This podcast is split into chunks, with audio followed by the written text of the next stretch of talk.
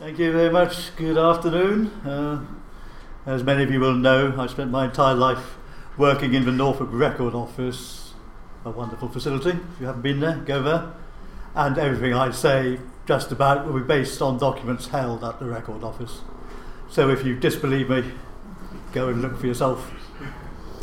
The word strangers is an odd word, really, because technically strangers just means someone who is strange. If you look at medieval documents for Norwich, in the 12th, 13th century, you get references to strangers, for example, stealing goods off stalls in Norwich Marketplace, and the city authorities are worried about them because they haven't got control over them, and therefore they can't take them out and hang them as they would like to do. But those strangers are coming from far away and exotic places like Hellesdon and Earlham and Lakenham, and not within the city of Norwich and not within the jurisdiction. So that's the word strangest. I mean, and you do that, find that even in the 18th, 19th century. You find a word stranger found dead on the beach at Galston, buried in local church. So the word stranger does just mean everybody, but in Norwich it's come particularly, as Chris said, and as people always used to say when they used to come into record office, to refer to Walloon speaking and Dutch speaking immigrants, refugees from the Low Countries in the period between roughly 1550 and 1600, say, slightly one or two, but both before and after that, that sort of date, so mid, mid 16th century reign roughly of Queen Elizabeth I. That is the period. And people would come into a record office and say, I think I have stranger blood. And they wouldn't just mean I'm related to some foreigner or someone from Helston. They would say, I am connected, I think, to those particular group of strangers coming in in the 16th century. They're coming in. Where are they coming from? They're coming in from this area here, the shaded, with the grey area, is what is then called the Spanish Netherlands. If you look at it, you see it bigger than what we now call the Netherlands. It includes the Netherlands. It includes Belgium, which is the most important bit for us, as we shall see, us, us people in Norwich. It includes a great chunk of northern France, like Lille and Arras and places like that, northeast France, and includes Luxembourg. And this area is under the control of Spain, and that's what causes the trouble. I can't go into the history of the Reformation now, but you will know that in the early 16th century, people are breaking away from the Roman Catholic Church, forming Protestant churches of various kinds Lutheran, Calvinist, Church of England, Anglican Church. And of course, in the 16th century, you can't just be what religion you want. You have to be what religion the state has decided you're going to be. Otherwise, you're in danger of persecution, imprisonment, exile, having your property taken from you, and in extreme cases, being executed.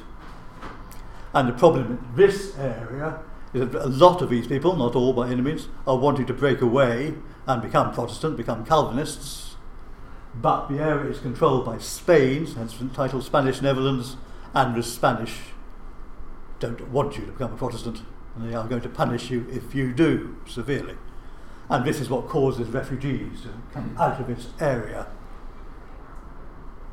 in from, I think, roughly, I think 1549 is the first date, when they just start coming to England in 1550s, 1560s.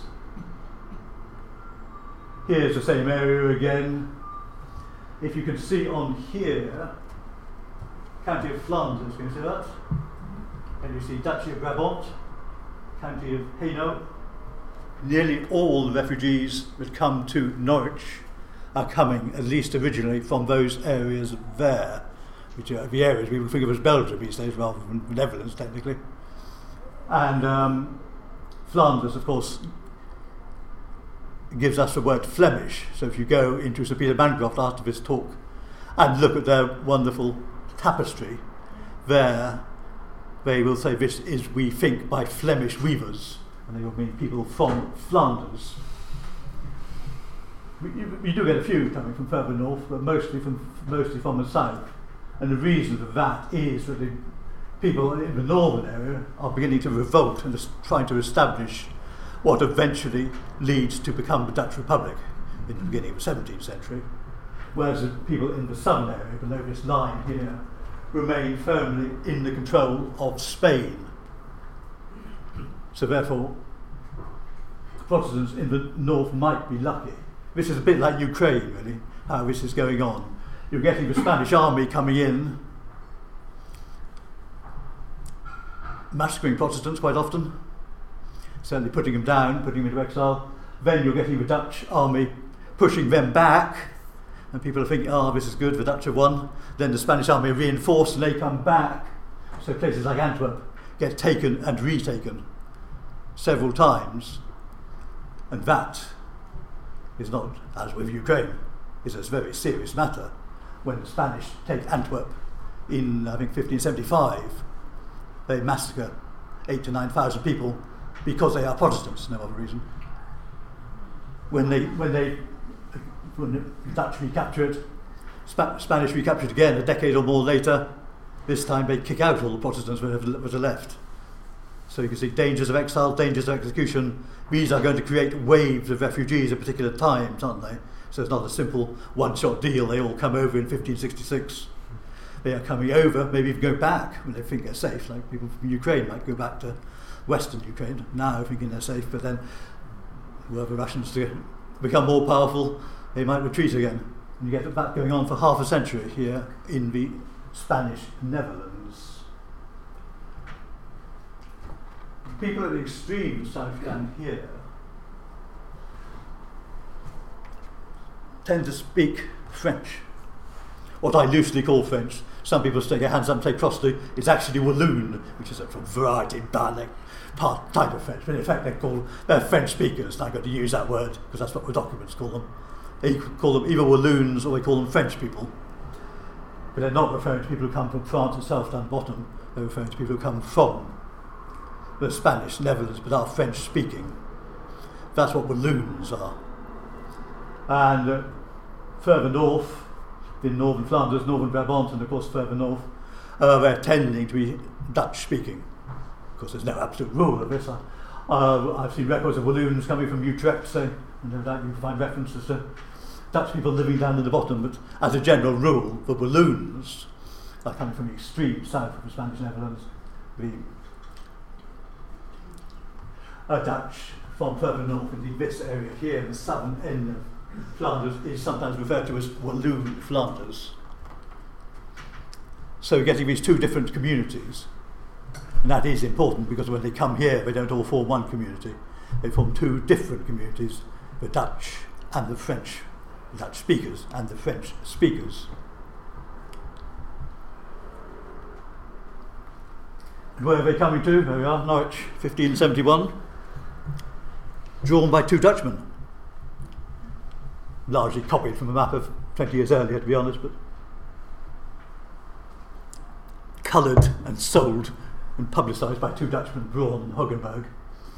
And you can see the, the the wall around it and the river at the, at the top, and that wall roughly the inner ring road, almost no houses outside it, and lots of space inside it. This is Chapelfield, where the cows are, and all along the top is going down by off King Street. There, a lot of open space in the area north of the city, over the water as we call it, off Magdalen Street, but within the city wall. So there's plenty of space. Norwich is regarded as the second largest city in England at this date. But of course, that doesn't mean much by present day standards. And it's an interesting question how much it does mean, because we don't know what the population was. If I were to say 15,000, that would be a guess within two or three thousand, uh, either way, based on taxation returns. Because there is, of course, no census of, of kind we're familiar with at this date. So this is where they're coming to, and I just put this in out of interest, and arguably showing the kind of house in which people uh, live, not just for strangers but English people as well, but these kind of houses. This is off St Swithin's, for example, and was painted by Leonard Bolingbroke, the man who owned Strangers Hall and gave Strangers Hall to the city. So there's a Strangers connection then these are the kind of houses people will be living in. sometimes in these talks, people, including me, in the old days before I was enlightened, rather tended to give this impression you got all these strangers coming in, and you got the native 15,000 people who've been here generations and they said, what are these strangers doing here, kind of thing. But you've got to remember that most of the English people are probably first or second generation incomers anyway, because that's what people were like. Towns had incredible high mortality. People who come in from the country of Norfolk, get married, have kids, die off at the age of 32. Their place is taken by more people coming in. So in a sense, it's not like there is a consistent native population and a load of incomers. There's a load of people coming in who are English, but not Norwich born, and there are people speaking the foreign languages. If you look at the top windows there, you see some are quite opened out, some of the dormer windows are big. And this is because the immigrants and the natives both tend to be weavers. Weavers tend to do it at home in their attics. They tend to need more light in their attics, so they open up the, the window space.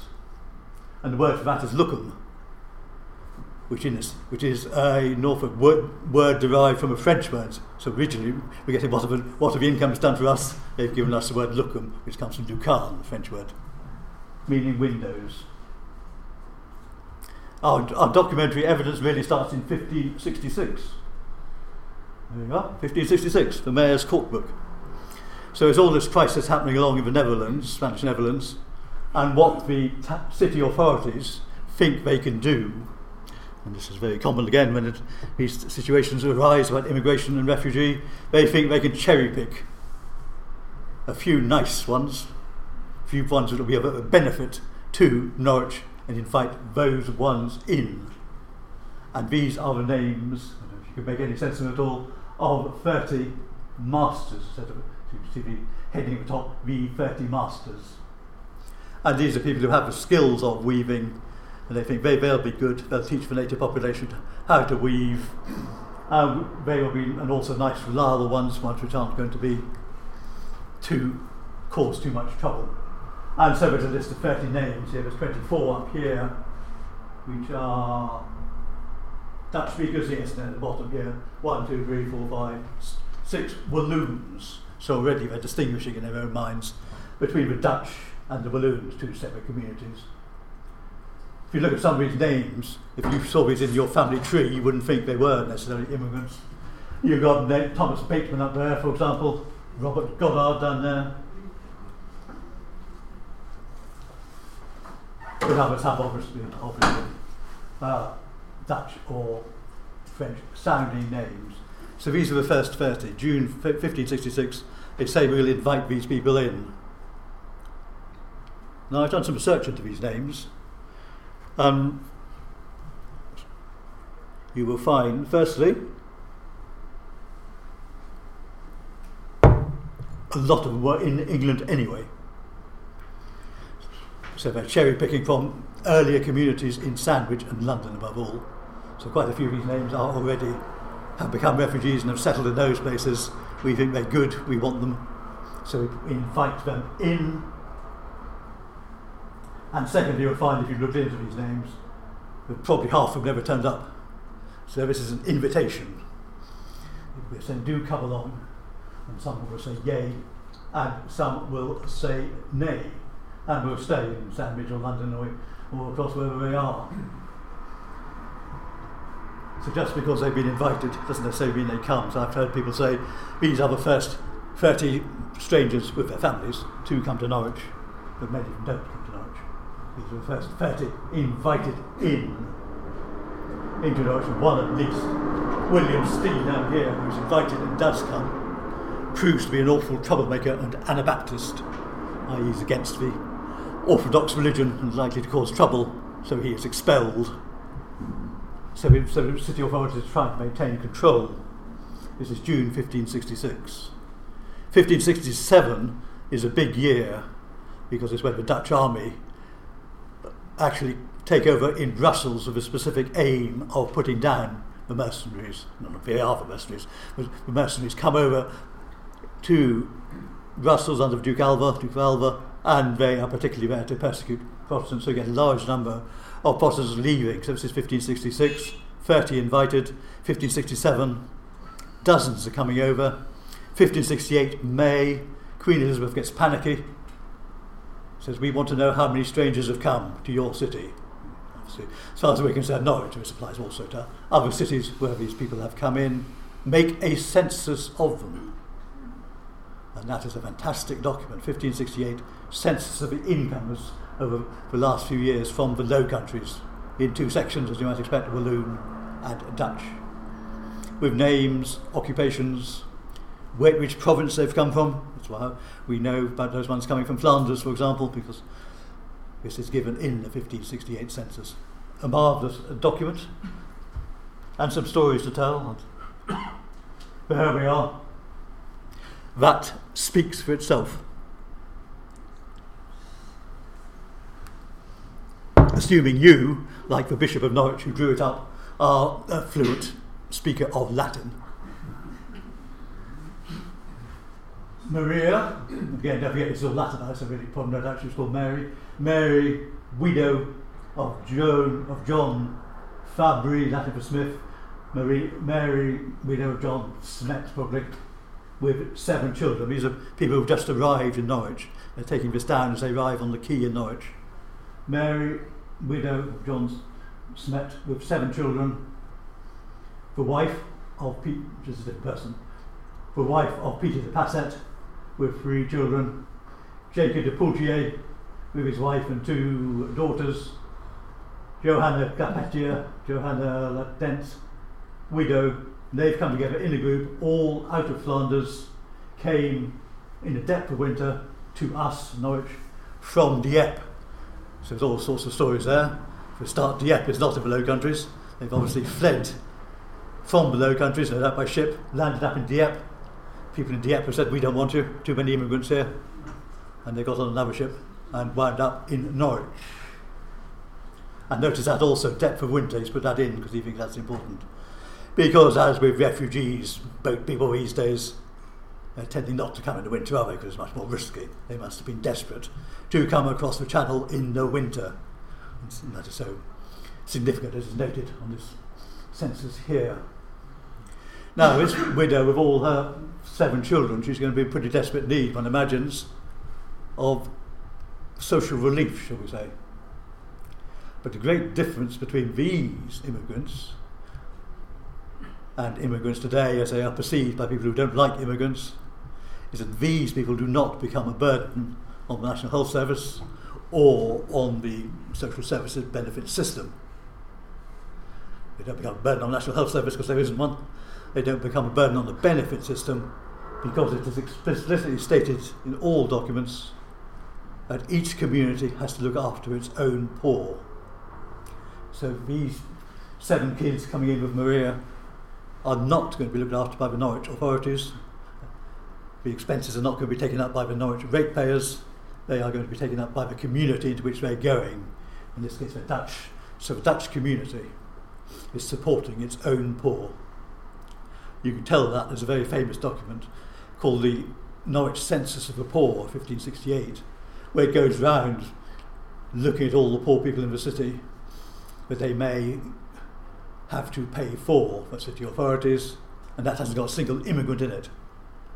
They don't count immigrants as being part of their responsibility. I think that's very important to think about. So you get these Dutch and Walloon communities raising money in their churches every weekend and if you look at the wills of these people, those who are wealthy enough to have wills, they almost always are leaving money for the fund for the poor of that community. So they're very much independent communities in that point of view. This is, if you like, the centre of the immigrant community in the sense that this is where they worshipped. But this is really one thing that will distinguish these people from the native people, if you like to use that word, next door, on the Sunday, the native people will all go to their local Anglican church. They have to, they get fined if they don't. There are no other alternative churches, it's the local parish church. But these people, by special permission of Queen Elizabeth, are allowed to have their own churches. The Dutch have their own church, and the Walloons or French speakers have their own church. The Dutch have their church in what is called New Hall on here, which is St Andrew's Hall. The Walloons have a, originally, when they first come in the 1560s, the bishop puts it up in his chapel in the cathedral close, up there in the bishop's chapel. Eventually, after several generations, he gets fed up with having his community in his chapel and he kicks them out. And then you get them being put in what is called the French Church, St Mary Valles, on Queen Street. So these are the hearts of their community. So these are where these people go every Sunday, or their neighbours are off their parish church. These are coming to these churches, and the elders and the deacons, and what are called the politic men, these are leading group, uh, of, of each community, the Walloons and the Dutch. Always, of course, men, obviously, only, only men have any authority in these matters. And the, they are controlling the men in their, the people in their community. So that is where the Dutch are worshipping. Blackfriars Hall, the eastern end of St Andrew's Hall. Go in there, you'll find on the wall a monument to one of the preachers, Elison, I've forgotten his, name now, uh, but John, you know, John Elison. You'll see a big plaque to him on the wall, which, interestingly enough, is in three languages Dutch, English, and for the cultured, Latin. So that is where the Dutch are worshipping, the French are worshipping, as I said, in the Bishop's Palace. In 1637, they take over St Mary of the Less, and is commemorated on this door. You see, 1637. Presumably, this door was put in by Walloon craftsmen to celebrate them taking over this church. Um, this church is now in private hands, so you can't normally see this. But just occasionally, on Refugee Week was the last time I went there, um, the owner will let you into the back of it, and you can see this on the north side, the north door here, with the date 1637, the date the French speakers, the Walloons, took over that church. Now, when all these people come in,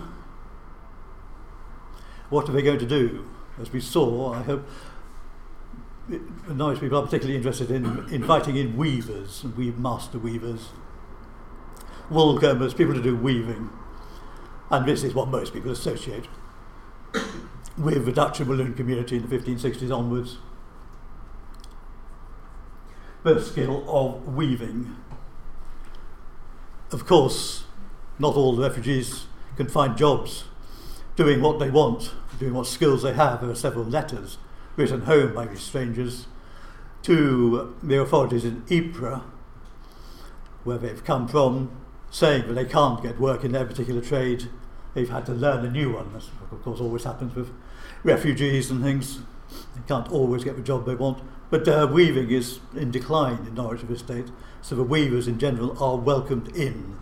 And I think about two thirds of these incomers find work as weavers. So much so that in the, in the Norwich archives, the book of regulations about what weavers can do is written in English but also in Dutch. So this is the Dutch book of orders for weavers. I can't understand a word of that. Can, can any Dutch speakers? Actually, there's an interesting debate about this to what extent this is good Dutch and what extent this is some sort of dialect of Dutch. But anyway, it's broadly speaking Dutch, that there it is in the Norwich archives, an exact translation of an English set of rules for weavers. And in theory, you would have thought there ought to be a French one for the Walloons. But if there was, it's not survived, so we haven't got it. And this is an example of a probate inventory of a Dutch lady. Probate inventory, when you die, someone comes round and values your goods for sale. On here, you may or may not be able to see some quite words like mockado, Grogram, Bays, these are Russell, these are all technical words related writing to types of weaving, types of cloth. You can also see that she has some items which are particularly described as being Dutch. Three lines down, one Dutch cloak. This time, next line, two Dutch hats. Next line, one Dutch hood and values. So she had, so it's indicates her clothing is slightly different than the English people next door. She has these particular items she's presumably brought with her. She is a refugee from the Low Countries, Dutch speaking, relatively wealthy, wealthy enough to have a appropriate inventory made, obviously. You wouldn't bother for all have for two old spoons and a blanket. You, you've got to have things worth selling to have, a, have appropriate inventory made. So these are the weavers. By no means everybody's a weaver. This I compiled myself, as you can see, from a return which is actually in the National Archives. And this is 1622, so it's a generation later, they've been well established. These are the ten wealthiest strangers in Norwich at that date, drawn up for tax purposes, presumably. And you can see these are the occupations. Lots of them hosiers, they make hose. Not garden hose, of course tights, basically. You've seen Shakespeare plays where people are all dressed up in tights. This is hose. And the chances are it comes from Norwich. Norwich, by the late 16th century, has a reputation as being the place where hose is made, specialising in hose. And you see a lot of these immigrants here, Dutch and Walloons, these wealthy immigrants. As I say, these are the 10 wealthiest immigrants. So these wealth sound may not sound very much to you, but these are big sums, these are lots of money. And you can see lots of hosiers in there. You can see also several, two, top and bottom, gardeners. And this is something which occurs as early as the 1568 census. You start getting people coming in from the Low Countries whose occupation is given as gardener. And this is something that people always say is the root of Norwich being particularly a city particularly proud of its open spaces, if you like, its gardens. These Dutch people, as early as I think 1570s, there's a record of Hengrave Hall in Suffolk, and they come to Norwich and pick up one of his gardens and take him down there to advise on how to lay out their garden. These people are bringing in, they're bringing tulips, of course, most famously, and other plants. And in, the 1630s, you're getting what are called florists' feasts held in St Andrew's Hall. I presume both for Dutch incomers, but also equally for English people who have taken up these these strange new pursuits and enjoyed them, and are happily growing tulips and the other things in their gardens. But you see lots of money out. The wealthiest immigrant in, in Norwich in 1622 is, is a gardener, and he's one of the very few who actually live outside the city walls. Trowse Landward Trout Carrow area. Others, you can see there, merchants. Now, if some of these merchants are very wealthy, I presume they've either made their money very quickly or more likely they've been able to transport their wealth over with them. So they very quickly become quite a wealthy set of merchants in Norwich, but people who are born in, in the Low Countries. You can see, for, few examples, Tobias the Hem merchant at St Andrews, and others who will combine merchants with other, other occupations. So the merchants within the community are quite an important set of people, and they sometimes sharpen legal documents. That is a disagreement between an Englishman called Thomas Brown at the top there, not Thomas Browne, the writer, but another, another haberdasher, in fact, haberdasher in Norwich called Thomas Brown, and this is a dispute between him and a chap called Maillard Rickwood of Norwich, merchant stranger. So Rickwood is a stranger. This is 1593. By this time, the Dutch, what becomes the Dutch Repu- Republic, is more established, and he's able to trade between Rotterdam and Norwich, and he is trading in silk. And this is because this is a dispute because it was silk. When it arrived, wasn't found to be wasn't found to be as good as he had claimed. So an expense. Then it's a legal case. Great advantages of legal cases. Legal documents are kept forever. If you want to go down in history, probably not true these days, but in the old days before you had censuses and all the rest of it, the, the best ways to go down in history were to either own land, so you get taxed on it, or commit a crime, so your criminal record will be preserved forever. And this gentleman is both a rich gentleman and, I say, he's committed a crime, but there's a dispute about, about, about his trading processes. That, if you go to it, is very another rich man. I mentioned Tobias de Hem. This is his mother, in fact, Mrs. De Hem, who is buried in this tomb here, this monument, or very near to this monument, which is in St Michael at Plea. So you go into St Michael at Plea, turn left as you just go in, and you'll see this monument on the wall. It's so faded you can't see what it's all about, but it is to Mrs. De Hem, who died, uh, was buried, and a little infant with her, for which which had no name. Her, her yes, little infant which had no name. Both died 5th of October. This is 1603. You'll see underneath Prudence the maid, James Hem was buried 6th of October. The top, James Hem, who was actually a child, it doesn't say so on here, a boy called James Hem, 25th of September. I suspect this is plague. This is all in 1603. A very bad plague year.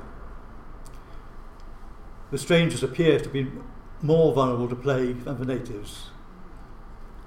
Cause not entirely known. In a, in a very bad plague year, the worst we have in for Norwich, 1579, something like a quarter of native population of Norwich was wiped out. It's hard to think of this really when you think of I know the ravages of COVID and things like that. In 1579, in three months, 25% of people in Norwich died. And in the immigrant community, it was even higher.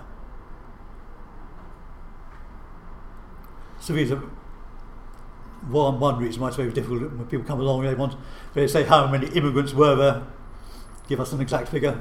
How many English people were there, give us an exact figure. But people are coming and going and people are dying off suddenly in these plagues not at all uncommon for 15 20% of people to die in, in one particular summer, being replaced by incomers. The highest figure I've seen actually written down for the strangers is 4,679. That won't include them all because that is just three, four years after the Great Plague has killed 2,000 of them. So it's probably uh, at the height, let us say 5,000, maybe more, 5,000 strangers, population of Norwich, I say, I don't know, about 15,000 maybe. So I'll make it one in four, maybe that's slightly too high. Maybe, maybe it's nearer to 12,000, as John Pan thought. So we're coming up to those magic figures people always cautiously quote, between a quarter and a third of the population of Norwich in, let us say, 1579 or pre-plague, being someone who's come into the city within the last 10 years from that particular area of the Low Countries, above all from Flanders. So you can see what an more enormous effect that is going to have on any city. Just in terms of languages, when walking up down the marketplace, and one person in three, one person in four is going to be speaking either Dutch or French, and all the different differences of culture that they will bring with them, above all, as I say, the fact that they're centred around their own churches. As the English people are centred around their parish churches.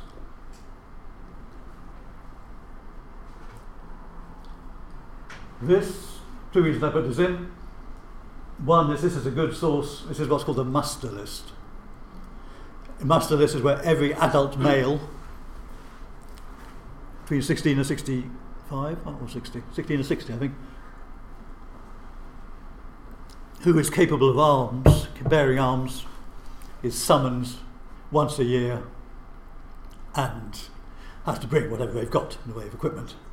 You get separate lists of these from 1595 for the Dutch community and the Walloon community. And these are actually quite good if you want to know which, which of those communities your ancestor came from, because a lot of other records just say alien and don't tell you.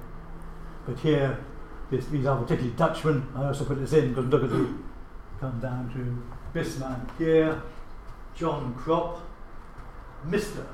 He's the only one on this list who gets the title Mr.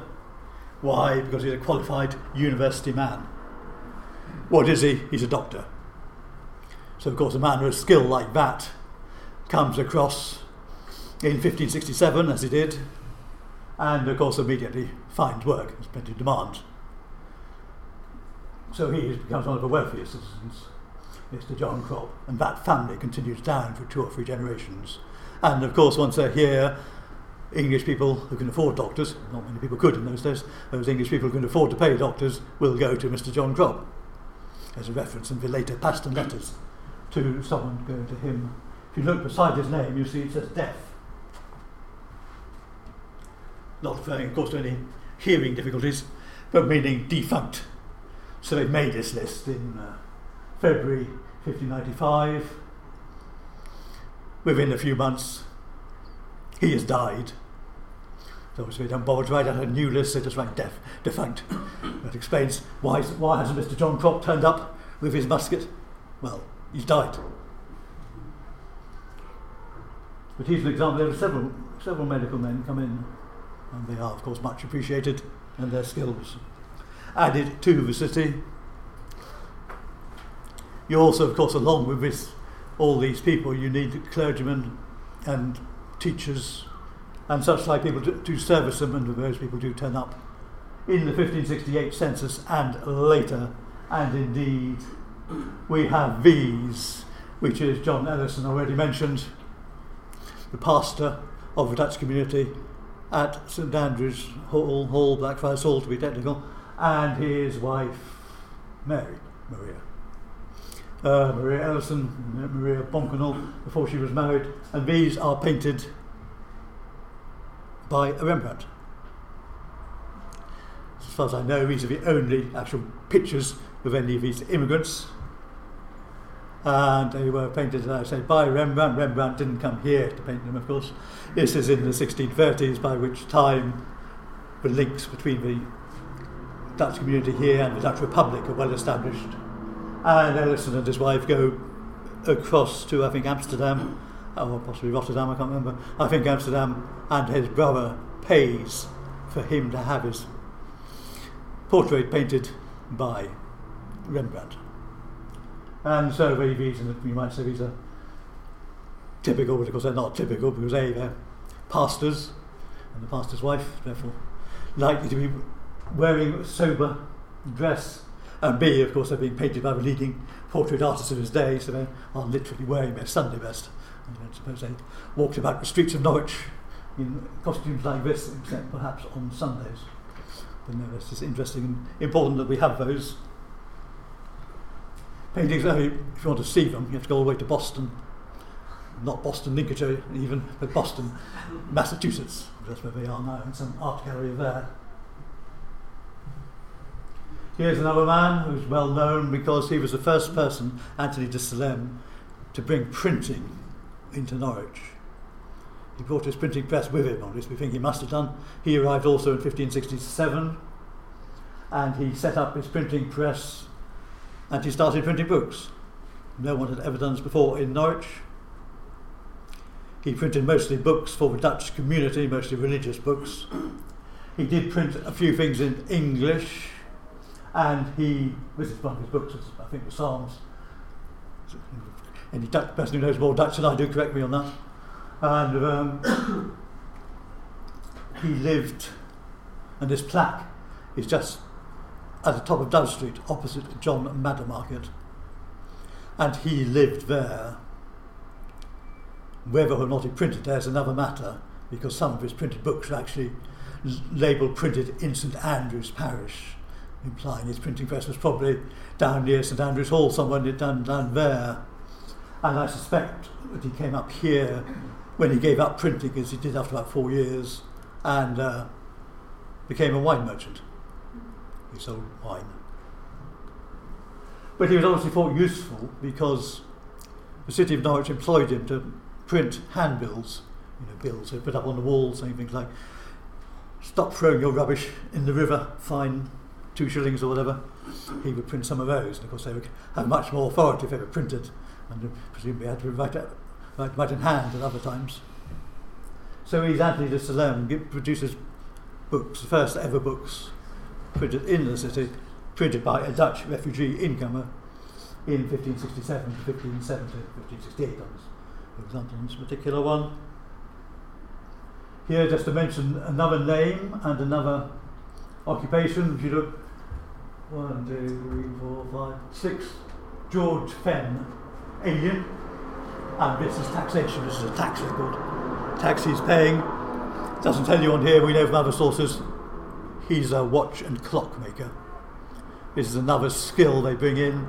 He is interesting because we know he had two apprentices who were English, so he's spreading his skills.